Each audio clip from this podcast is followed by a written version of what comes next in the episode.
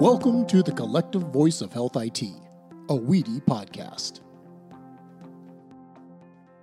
Hello, and welcome to another episode of the Collective Voice of Health IT, a WEDI podcast.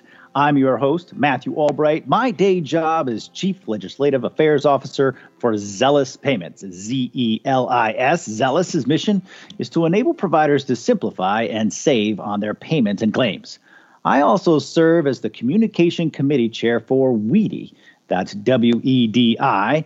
WEDI is a national membership organization where the health information technology community connects, collaborates, and creates solutions for a better health system. Today, we're honored to have Darnell Dent, former CEO of FirstCare Health Plans out of Texas and now strategic advisor to Softheon, in our virtual studio today. Softheon is a national cloud-based health insurance technology and services company based in Stony Brook, New York. Darnell also serves on the editorial board for Managed Healthcare Executive and is a board member of the NACD, that's the National Association of Corporate Directors, Texas Tri-Cities chapter. And prior to a successful career in the health insurance industry, Darnell served in the US Marine Corps as a captain. Now, there's a lot we wanted to talk about with Darnell, but we've been able to narrow it to just a few topics. First, we wanted to talk to Darnell, with his years of experience in the C-suite, about mentoring. Now, that's a topic that's broader than healthcare, yet I think it's important for all of our professional and even personal development. I also wanted to dive into the disruptions in the healthcare industry on the digital front. So thank you for your service, Darnell, and welcome. Happy to have you on our show. Oh, thank you, Matt. All right. So I wanted to start. Many years in healthcare. You probably had a life before healthcare, but maybe you can talk a little bit about how you got to be where you are today, and maybe what you've learned from that journey that you can partake to you can give to the rest of us. Okay. Well, you've already shared a bit, especially the fact that I was in the Marine Corps, and I was. As a young college student, I entered into the Marine Corps Officer Training Candidate Program and was made a second lieutenant when I graduated from college, and spent 3.5 years in the Marine Corps, where I learned leadership and also had a very, very unique job. As you think about the Marine Corps, you think about the riflemen, and you think about going into combat and that type of thing. I was an air defense control officer, which means that I had the opportunity of talking to military aircraft and guiding them to their effective targets. And if you think about it, as a 22-year-old managing that level of responsibility, it really has a profound impact on you, especially when you know that the lives of the people that you're interacting with are in fact dependent upon the information that you give them. And another key thing that I took away from that a lot, because of the closing speed of the aircraft, I learned that information and having the information delivered on time was essential. And so as I was looking at my radar scope and all the information that I had available to me, and then providing that to the pilot was so key in being successful. That in itself helped me when I got out of the Marine Corps to make sure that whatever information that I was delivering to staff or to my leadership team or anyone else, it had to be on point. Very good. It's interesting, and now I can see the healthcare parallels pretty strongly, especially where we are in healthcare with the interoperability rules and the really freeing of clinical data, the information blocking prohibitions that we have right now, right, where the theme is, the right information at the right time to the right physician or to the right provider, right? And it sounds like, just as in the air defense control, in some cases, those are life or death situations, right? Absolutely. Absolutely. And I was in the Marines at a time just when the Vietnam War was cycling down. And I took the opportunity to look at what was out in private industry And it was just one of those things that I went to one of those career development seminars that the Marine Corps sponsored, ran into a couple of guys. One had been in the Marine Corps just a year prior. The other one had been in the Air Force.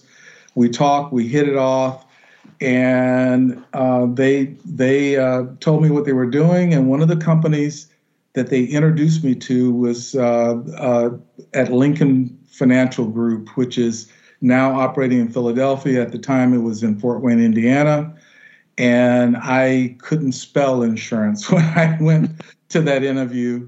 But I went there, and I became an employee benefits rep for that company, where I learned how to package employer plans and working with brokers and working with customers to bring those plans together.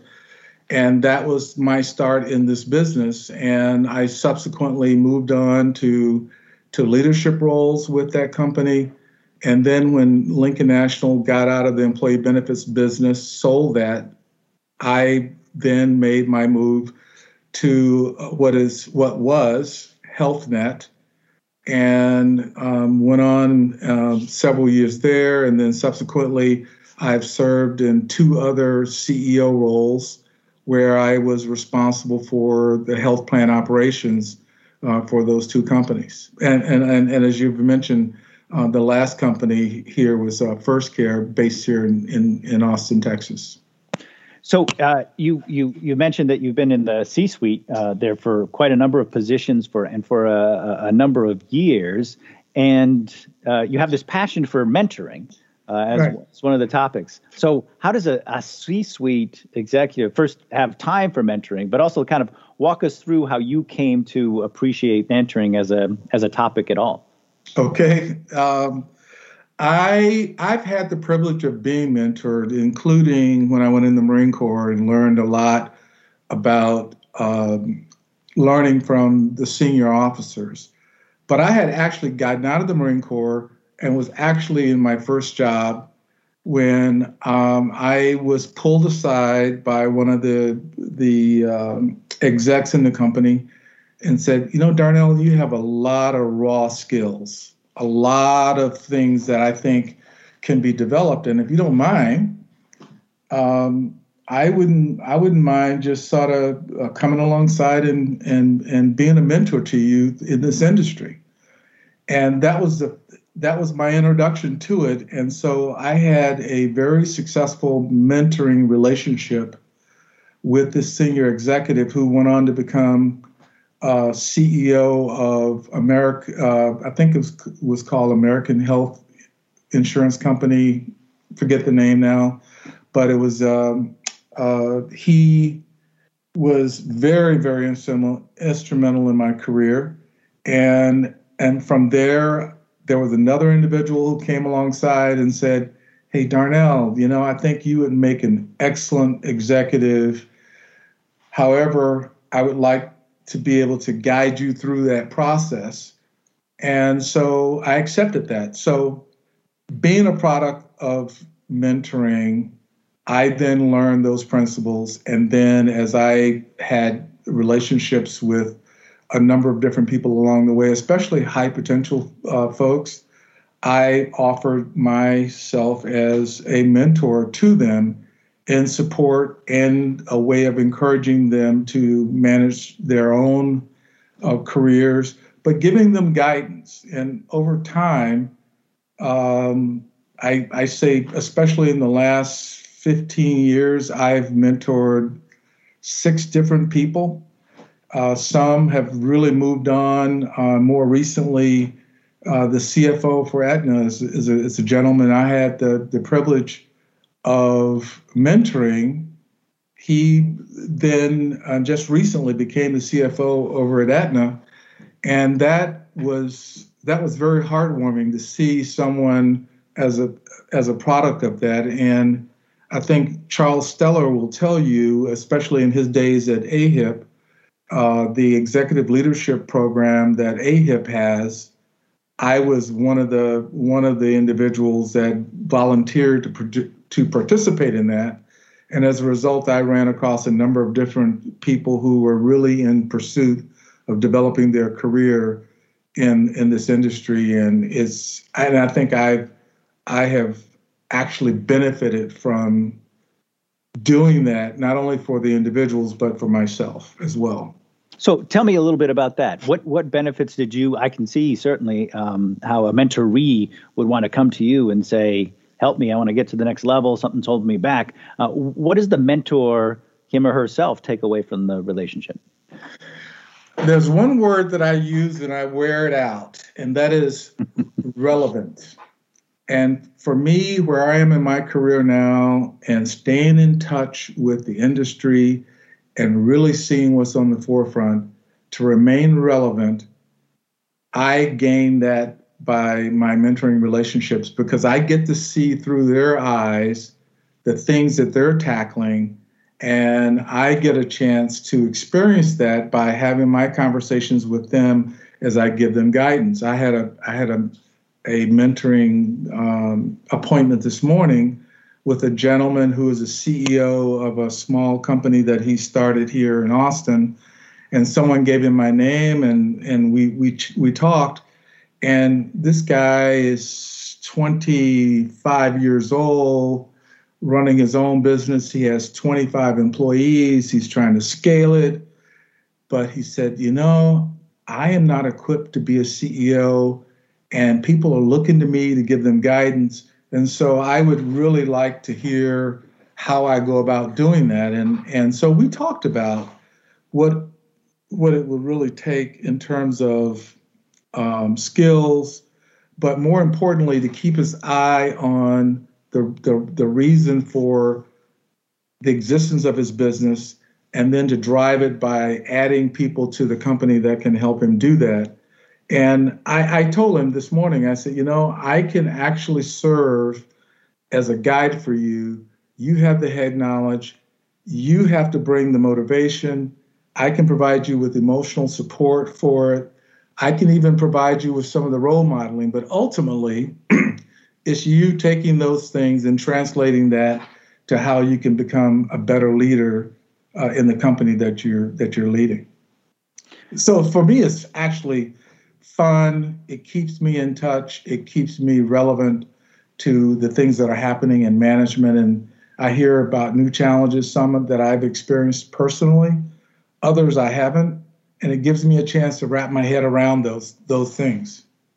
So a couple of things that I'm hearing. The first is when I think of a mentor or mentoree program, I think, I'm established in my company and now I'm going to wait for mentorees to come to me and ask me for help. But you've actually either experienced mentors coming to you proactively and saying, hey, Darnell, we think we can boost you up to up in your career a bit, and we think we're the mentor that can help you do it. So it sounds like as a mentor, you've experienced that and proactively sought mentorees or seen a mentoree and approached them and said, hey, I think I can help you get to the next step. Is that common?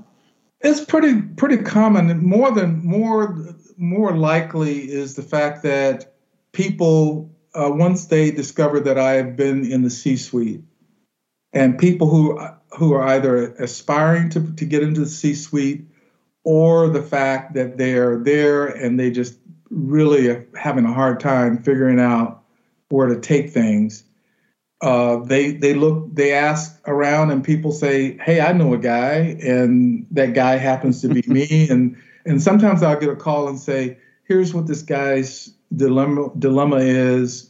Can you have a conversation just preliminarily to see if there's something you can do to help? And then a lot of times I can, and sometimes I can't. And if I can't, I say, you know, I'm really not the right person for you. But I may also have someone else that I know that I can, you know, pass along to help that individual. But the thing that I'll leave with the audience is the fact that mentoring is a process by which you really appreciate, one, the career that you've had or having, and then secondly, the fact that you come to a realization that you have something that you can share.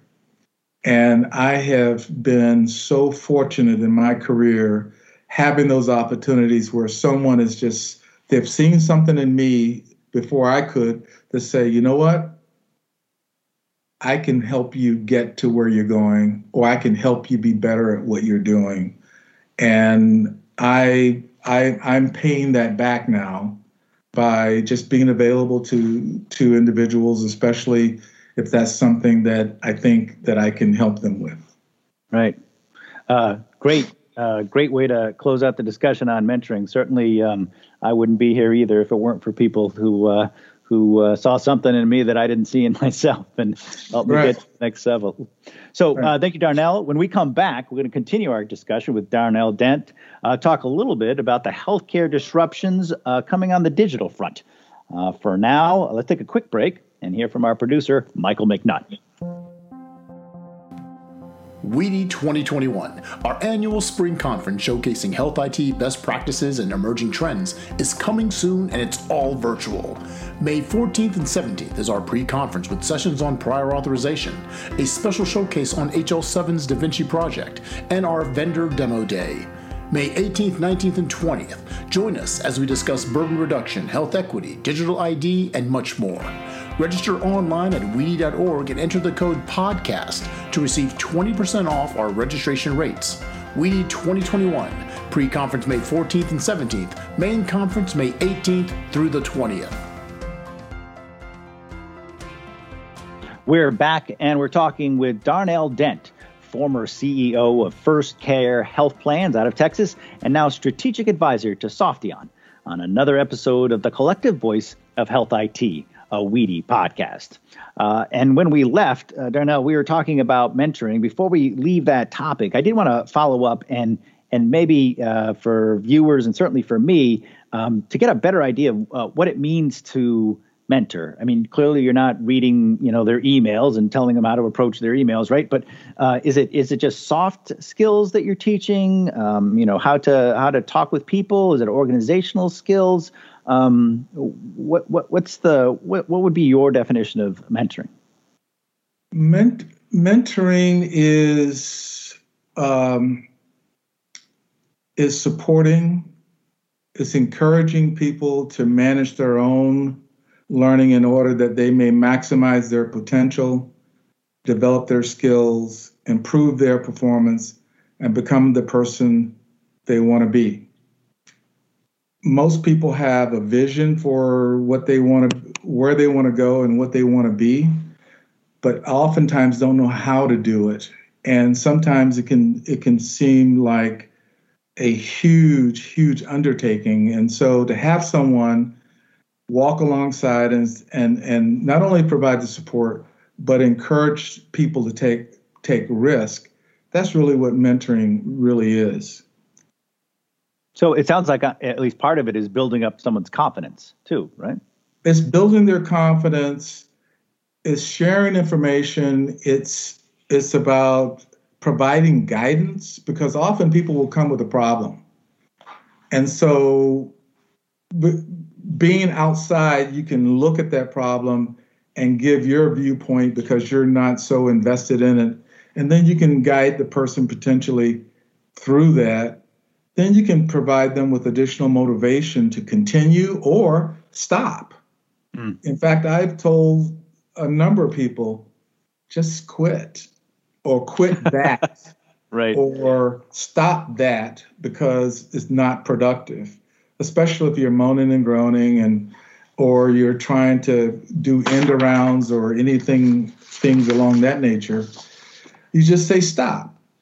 But a lot of it is emotional support, because people have the right answers often, but they just need someone to confirm where they are. And then the other thing is, especially people who are moving into the C-suite, like this young man this morning, I'm serving more as a role model for him in terms of where I started, the mistakes that I made, and then he asked a question, and that was, if you had to do it all over again, what would you do? And you sort of go through that whole scenario. But that's generally the case. And then There are some exploring careers, especially if people are looking to change careers.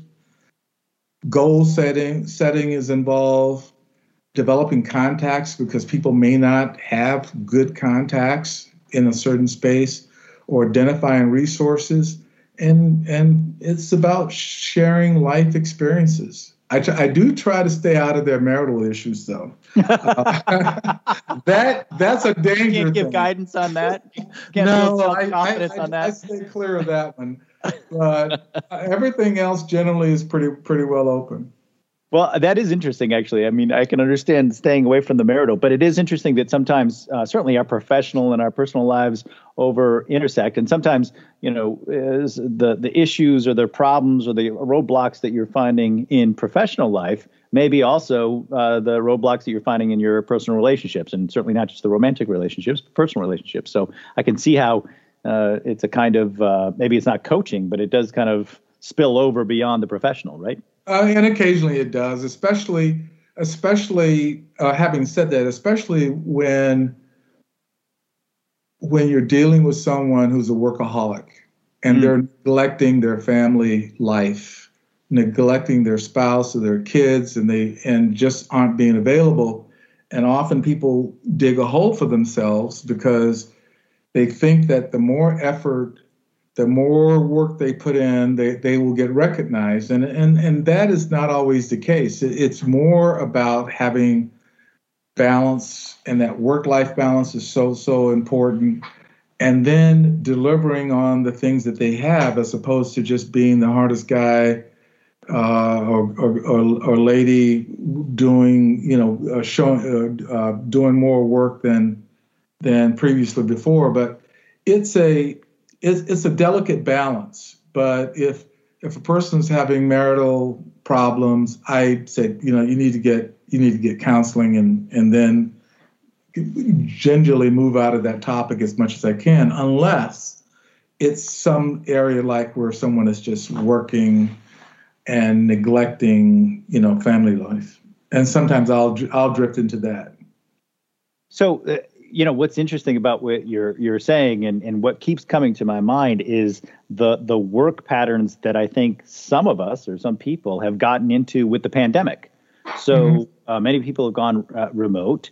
If there was a problem, maybe if it was a problem, but if there was an issue of that balance between life work, when you disappeared to the office for 8, 9, 10 hours a day, right. I think that problem may have been compounded. Absolutely. The remote work. So tell me a little bit about that. From your experience of what you've seen over the last year, have you seen more of that kind of difficulty in making that work-life balance? I think yes, and especially the first few months when the reality that this thing is just not going to go away, people had to make adjustments. In fact, I have friends and other colleagues who say, now I have the choice of the dilemma, really. I'm at home. I'm getting tugged by my kids or my wife or family to go do this, run to the store, run an errand, or do something. And so people are moving, going outside, going for walks, or going for a drive, or now that the weather is getting better, just going out in a park, just to get some work done, just to sort of keep that balance. But I think now, I think we've hit stride, and people have found a way to make it work. And I know that there have been some challenges in that area for a lot of people.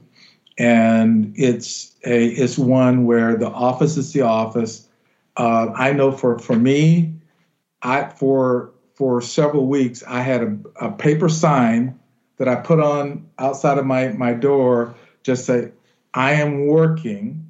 And even when my grandkids have come over, or they want to ask me a question, I'm just pointing at the sign, and read the sign, and then they go away, and then I take a break, and then I attend to whatever the question is that they're asking. And then I go back in, and I always say, hey, look, I'm working, and so let it wait. I will take a break, and we'll talk about it at the end of the break time. Right. Terrific. And it works. Very good. Well, full disclosure, I spent the morning dealing with an overflowing toilet in my house. So I couldn't really put up the sign, but I understand completely. Yeah. On the other hand, it does allow to deal with overflowing toilets, which would have flooded my entire house if I was at the office, right? So that's right. Right. There are some benefits both ways. So we're talking a little bit about disruption in the workplace, but also let's think about disruptions in healthcare and particularly on the digital front. So where do you think or where do you hope maybe the healthcare industry will be in 5 or 10 years? I think, first of all, it will be.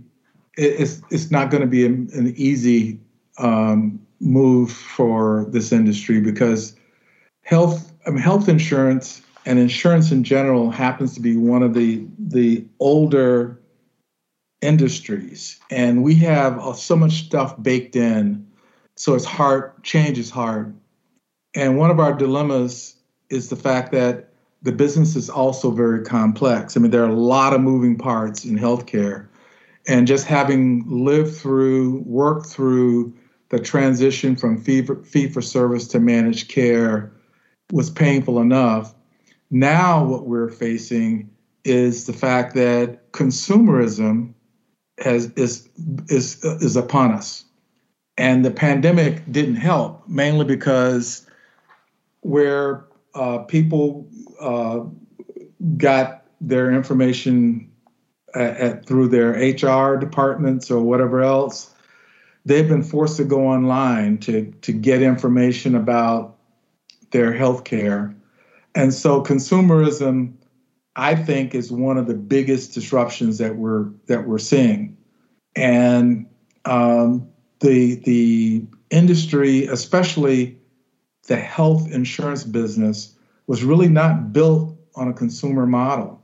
It was built more on a B2B. You know, employers bought the program or hired a consultant to build the program. And then that program was then given to the consumer, the employee. But now we see this shift of B2C, where the Affordable Care Act came along. We have individual products, and that is a personal decision of the consumer, the individual now buying that coverage.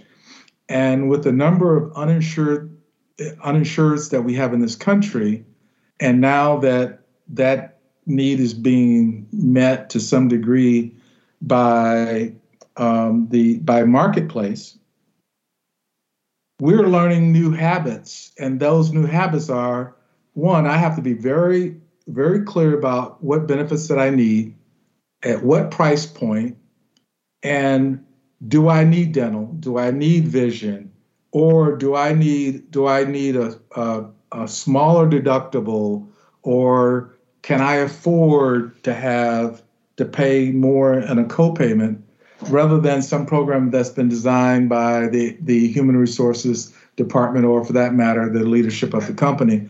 So consumerism is upon us. And then in that shift, we've seen new players. And I'll call one of them out, and that is Oscar, because Oscar, I think, was one of the first big ripples that hit the industry, built on an electronic platform, built on B2C, where consume and is focused more on the consumer of healthcare as opposed to the employer. They've provided online apps. They have something called Doctor on Call services. They've just put it on a tray and handed it right to the consumer. And I think that's challenged a number of health plans. And there have been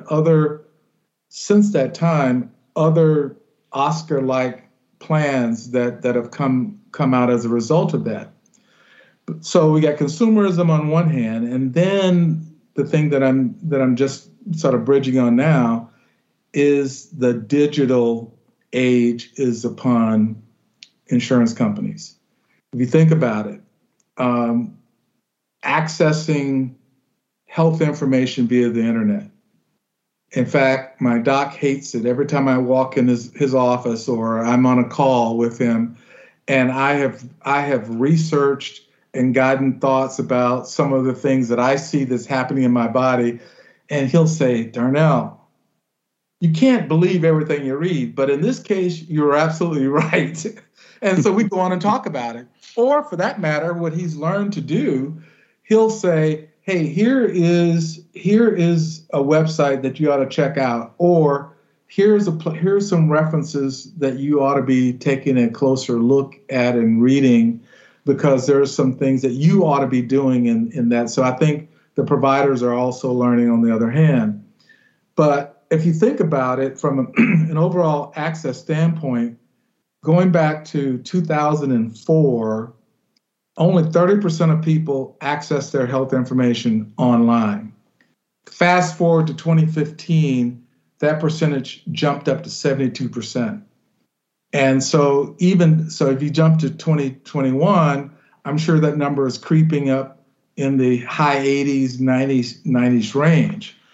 And then you start to look at the fact that, so then you ask the question, does that mean that the consumers are they more dependent on information they're getting off the web versus their doctor?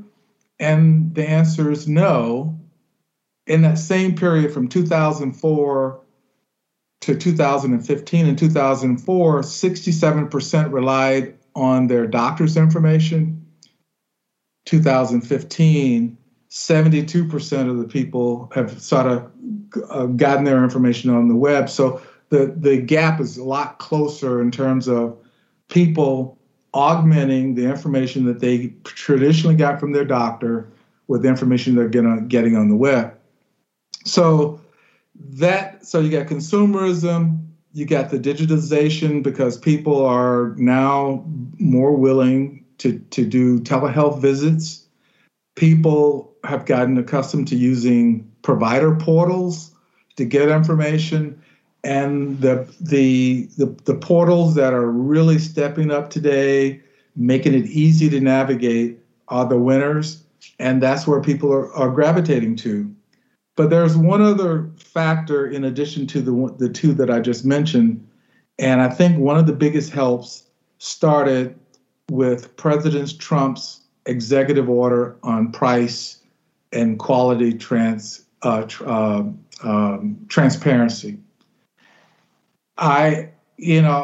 years and years, I had said to my hospital friends, hey, if you publish your prices and people actually know that not only are you going to provide good quality healthcare, but here's the price point, because as you shop around, and we all know this, we shop around for getting a procedure done. There's such a big variance. And a lot of it is based off of named provider groups or named hospital systems.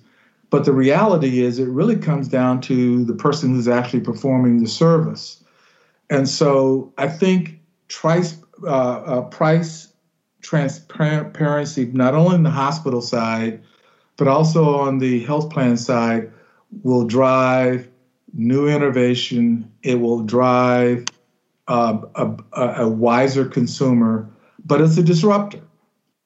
It is clearly a disruptor. And so we're just starting to see what that impact is having, because that was just passed in 2020.